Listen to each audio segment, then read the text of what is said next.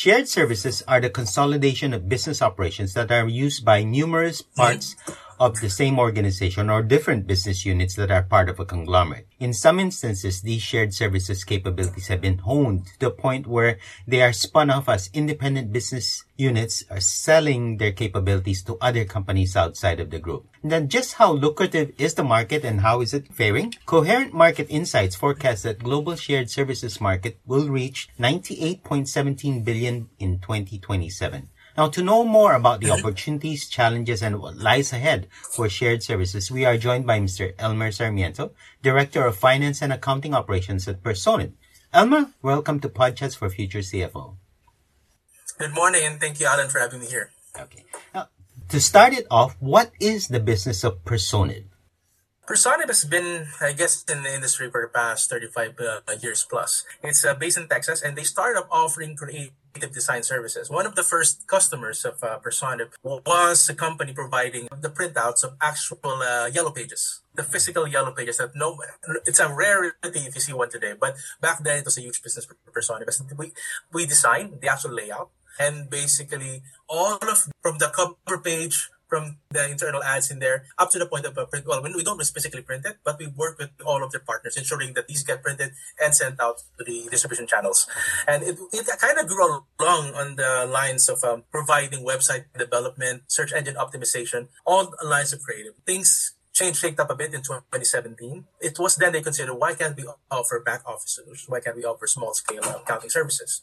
So officially, my division started in 2017 as they offered data entry and accounts payable services to one investment banking group in the US and another one for um, retail pharmaceutical group. It was just about three people manning that uh, particular division. How has the pandemic influenced or impacted the finance function in general? Interestingly, when I joined um, in April of 2020, at the height of, uh, well, at least at the onset of the global pandemic and the global lockdowns, we were kind of um, pragmatic on how going are we going to forecast the business. But one thing that turned out well for us, simply because of the lack of uh, employable talents and the global restrictions, at least on, on our market, which is the, basically the US, we kind of accelerated the growth. I joined Personiv at 40 FTEs. To end of 2021, we were now at uh, 80 plus billable FTEs. That was something we did not expect. But I guess there were conditions that allowed it to flourish because the lack of talent. But uh, having said that, the pandemic was been a boon to us and it still continuously to do so even after the easing down of restrictions. Now, you built a career around shared service. In your opinion, what is driving the demand for shared services, particularly in the finance function, the back office operations? One of the value that I've seen in uh, setting up either shared services or like a managed outsourced services is the uh, efficiency of centralization. I mean, you get better efficiency in your desired outputs if every single process is kind of designed in a production setup. You have a team covering all of the accounts payable, accounts receivable, the records to report. You have this essential backup that which you don't have if each and every of your subsidiary companies are running their own independent finance and you deal away with the nuances of consolidation of report. And for large companies, even for PLCs. Timing is the essence. You cannot afford delays in publishing reports. And th- normally those were the observed conditions when you have to deal with multiple subsidiaries, with multiple independent or autonomous finance. You centralize everything to one hub. You get to deal one set of people. You get to deal with one set of SLAs across all of your company divisions. You streamline everything because it's centralized, either a shared service setup or an outsourced provider. You kind of simplify things how on uh, accounting and how it should be, where you don't have to deal with the day-to-day nuances of accounting. You leave it to the experts. Let me ask you this. Which finance function are best suited to outsource to a shared service type of operation? And by inference, and which ones would also uh, best be suited to stay in-house? Mm-hmm. My observation, at least based on the clients that I've spoke with uh, over the past, the most plug and play process would be accounts payable because the, the rules are pretty much standard. It doesn't matter what industry you are in, but the, basically the tax the tax process, the, the basic matching of PO invoices and uh, goods received, they're all the same. It's just a matter how you get acquainted with the industry and the, the company rules. But you can normally plug and play accounts payable within a week, even just maybe some sometimes even just a day or two. You don't need a long onboarding process per AP. Similar Similarly, with uh, account receivables, which entails uh, processing of billing, cash applications, even generation of, and running of dunning letters, and monitoring of um, AR balances with customers. These two are the most easy PCS or what we call plug and play services for uh, for an outsourced accounting service. A, a, a bit more uh, nuanced though would be general accounting because in general accounting you might follow standard IFRS or US GAAP, but the way transactions are being treated or recognized in a company, there will be certain differences. Sometimes it's how you also understand the industry itself they're working with. I mean, booking revenue for an airline industry versus pharmaceutical versus services, there would be separate rules on that one. So it requires a much more longer handover period in order to get the person acquainted. However, when you ask about what type of process in finance would be much more logical to be kept with onshore or with the kept within the company, treasury would be one thing, and as well as uh, FP&A to some degree. While we have a lot of highly competent FP&A or financial planning and analyst people out there, some information you want to keep it uh, within the company, especially if some information would uh, expose them a bit in terms of um, company company trade secrets and so on, which you would always encounter if you're doing a deep level of going over the company's finances. Those are things that it depends on the um, the appetite of the company, how much data you're, willing to entrust to service providers. Of course, there are NDAs, but some companies would tend to keep it among themselves. So the treasury and, and um, was something they would want, for the most part, keep to themselves, or come up with a split. How much of it can be outsourced and what should be kept within their own uh, third if a CFO were to decide that oh, we're going to outsource uh, to a, fin- a shared services entity, what considerations should uh, the CFO keep in mind?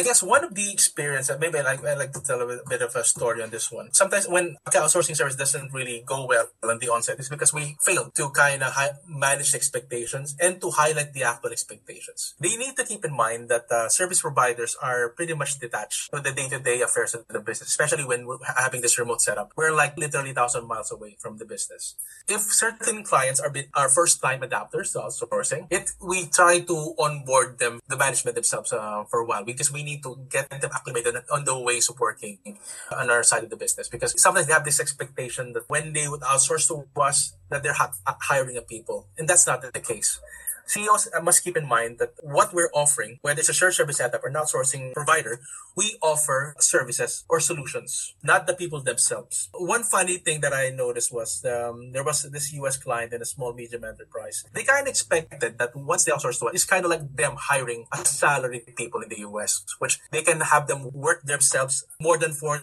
hours a week and then they won't complain. I mean, I have to explain them that the labor regulations differs in uh, every region, most especially here in the Philippines, and that, that couldn't work. So what we what the CEO needs understands, we offer a service and we need to kind of set up the success measures for that to work. And you guys are not hiring people. These are not people who are gonna basically do whatever your incumbent resources in your territory would do they would be specific on the process because that's where they're good at. And that's where you need actual help on. So the, the expectation has to be clear for both sides. It would be leading to much more uh, pain points in the future. There are a lot of other things uh, for the CEO to consider, but this is the most critical piece. Okay. So let's say, okay, uh, the CFO acknowledges, knows, understands what uh, is required uh, to undertake the shared services operations and they go ahead. Does that mean though that onshore or internal uh, finance team you don't need it? Or or uh, to what extent can i streamline my own internal finance function so that i could avail of the benefits of an organization such as personiv and at the same time keep my requirements operating well and while reducing my costs operating costs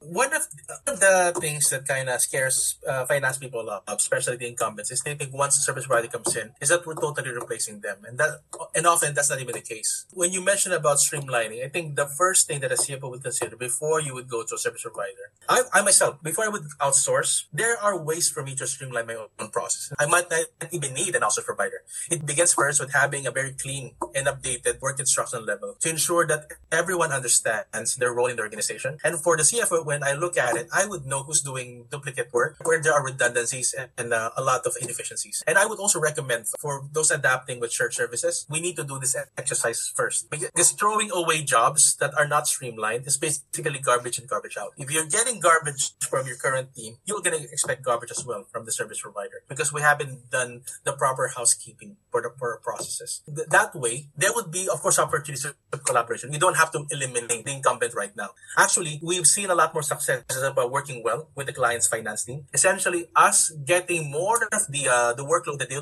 they don't need to deal with. They can focus on more client specific um, requirements or more higher value role, and we can deal with some of the nuances like uh, the transactional pieces. So that way, we can cover this and they do what, what they would do best for the company. Or in some cases, I had a few clients. Can you give us uh, someone on controller level because we are having difficulty hiring a CFO? That happened in one specific one client uh, recently because of the uh, job talent. They couldn't get one. We can also do that, but again, it begins with understanding the, the processes and how we can fit in. The CFO should have that mindset. I, I may not, may or may not need an access provider, but I need to streamline my process for, for me not to be blindsided.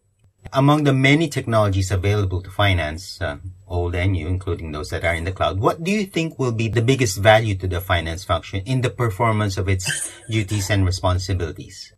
Digital acceleration is something we cannot avoid and we should really start doing so in case we haven't we haven't done it. I mean for the local market we're a bit of a laggard from my observation. I also led a domestic outsource provider a few years ago before um, joining Personiv. and one of the things we have service all everything is still on paper. I mean the rest of the region are fully embarked on digitalization but here in the philippines we still have a lot catching up to do. Especially with the pandemic being proof of concept where we can't even work physically it gives the best argument for companies to start embarking on digitalization of their data. It's, not just about streamlining, it's also protecting the data themselves. Everything is encrypted. Also, uh, one thing that we need to consider is automation. Automation, though, is not again is not a silver bullet to companies' um, internal problems. One thing that I've learned as well since I've deployed RPA before in my previous company, if a company wants to consider automation, we have to first ensure that our business volumes are scalable. Otherwise, if not, it would it won't be worth it. There's a certain level of business size that you would justify investing on automation like RPA. RPA because of the higher maintenance cost, the higher setup cost, and uh, not a lot of industries here in the Philippines would be able to uh, adapt to that quickly. However, digital acceleration, that's something we clearly can do. It's, there's a much more easier entry point today compared to five years ago. And again, going back to the argument that um, with the pandemic and everything, it's pretty much uh, a given case that we need to consider it because the hybrid work setup is gonna is actually here to stay. We're not going back to the old ways of working, at least for the most number of industries in the Philippines.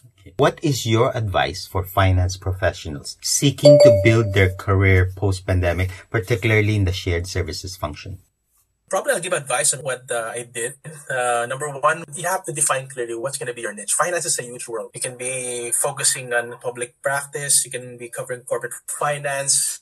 You could be doing forensic work or basically on fintech. You have to define where do you want to play. And once you have identified that space, you have to identify what's going to be your alternate space to work. I, I kind of created this model in my mind on service delivery, that would be my core, corporate finance and service delivery. But I would also want to create another two or third space where I could potentially tap that. So there's forensic services and there's also risk management. Basically, you have to define a limit to where you would want to be. I mean, finance people cannot be jack of all trades. Probably we can do that in the 70s and 80s, but it's a big, it's too much, it's so much a bigger world today. And having that clearly define the space where you want to work at would allow you to be better, allow you to define your success measures, and allow you to set clear targets of how you want to improve yourself, therefore making it more valuable to the market, your company and to the market as a result.